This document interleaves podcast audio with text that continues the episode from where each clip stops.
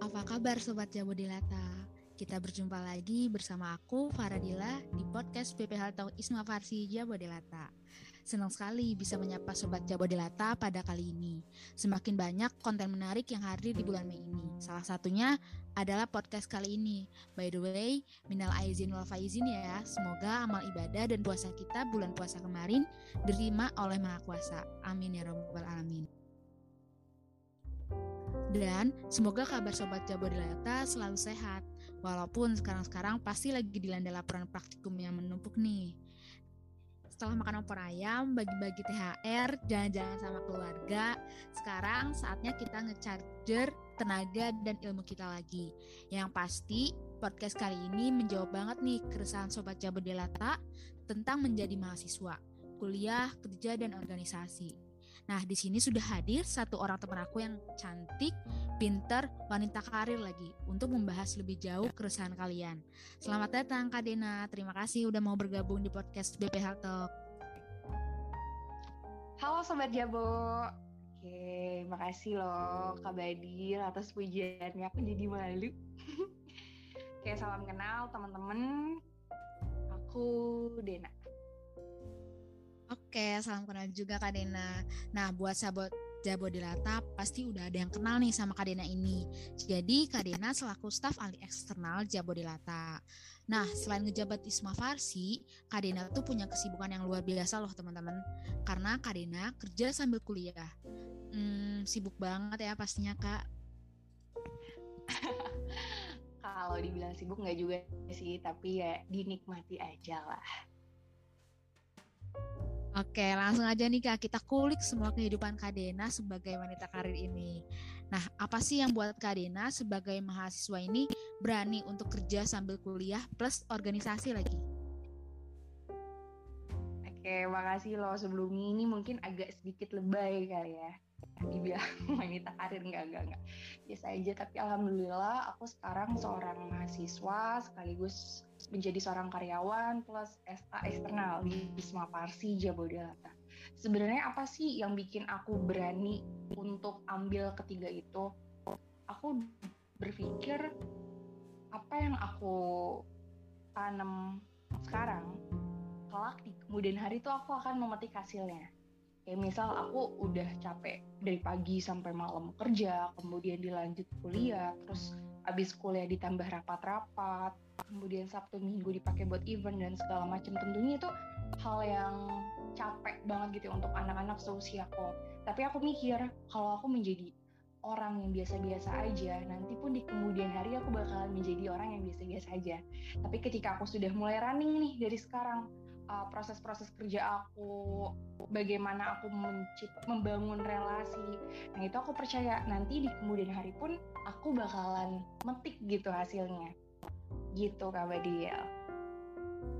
Oke, keren juga ya jawabannya. Nah, tadi kan udah diceritain ya Kak.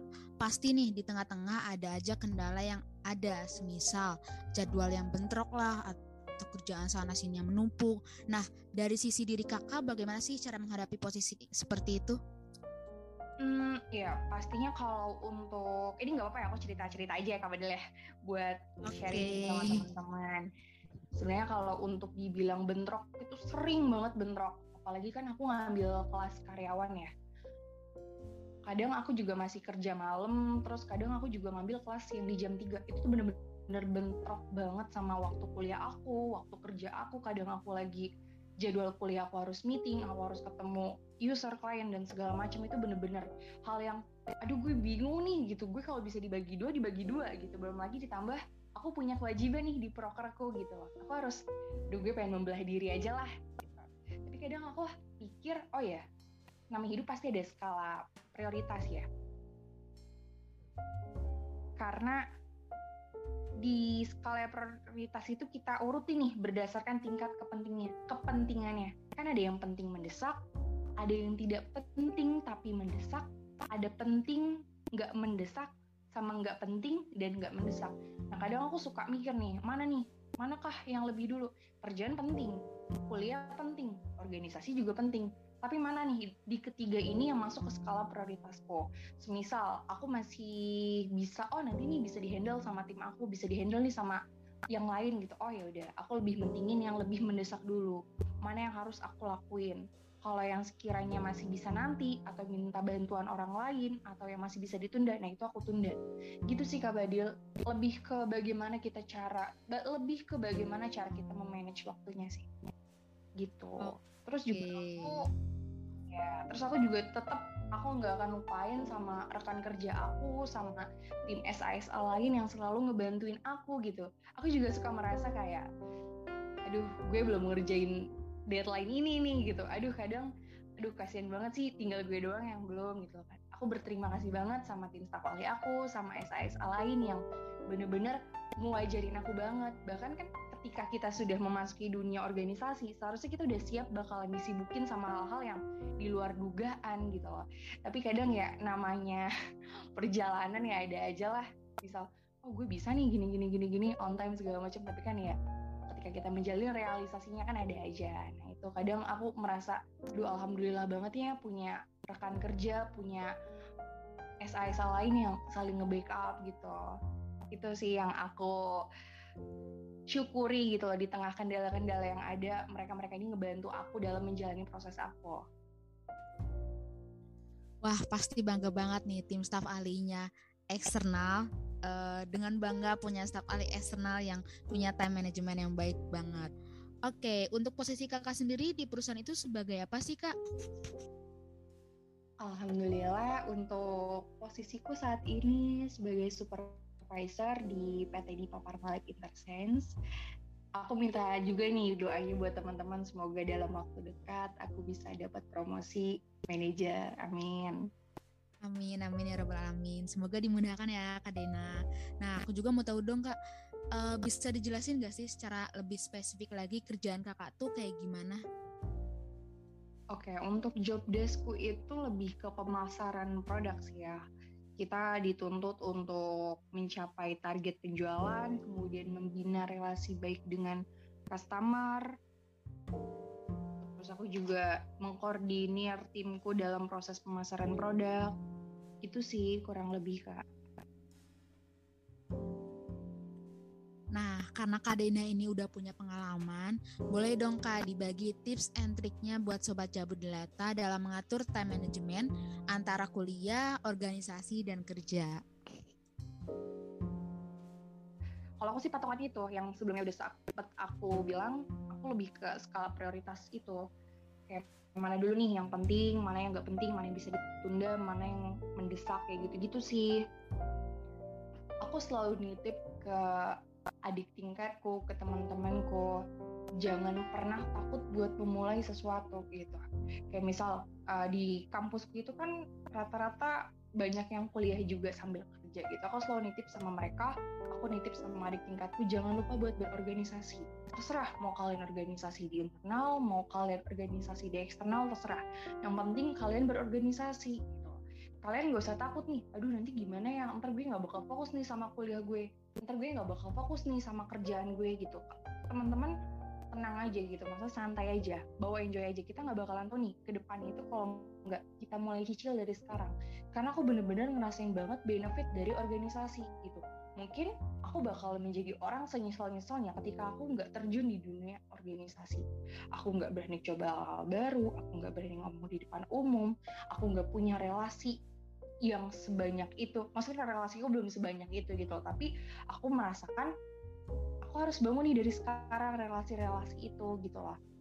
Karena kan mungkin kita nggak akan merasakan benefit-benefit dari organisasi sekarang. Mungkin nanti setahun dua tahun kita baru merasakan yang kita. Ya jadi lebih ke bagaimana sih cara mengatur waktu kerja, kuliah, organisasi itu lebih ke time management, lebih ke skala prioritas kalian itu gimana. Kalian nggak usah takut. Oh ya nanti gue gini gini gini gini yang satu terbengkalai atau segala macam. Kalian fokus sama skala prioritas kalian. Mana nih yang lebih penting, mana yang bisa ditunda, mana yang harus segera dikerjakan. Itu. Nah, berarti Sobat Data udah paham betul ya tips dan trik yang udah dikasih Kak Dena ini. Yang pertama tadi atur dari skala prioritas, yang kedua itu harus enjoy, dan yang terakhir itu yang ketiga jangan takut. Nah tadi kan kita udah bahas banyak dari awal kayak kerjaan Kadena, posisi Kadena.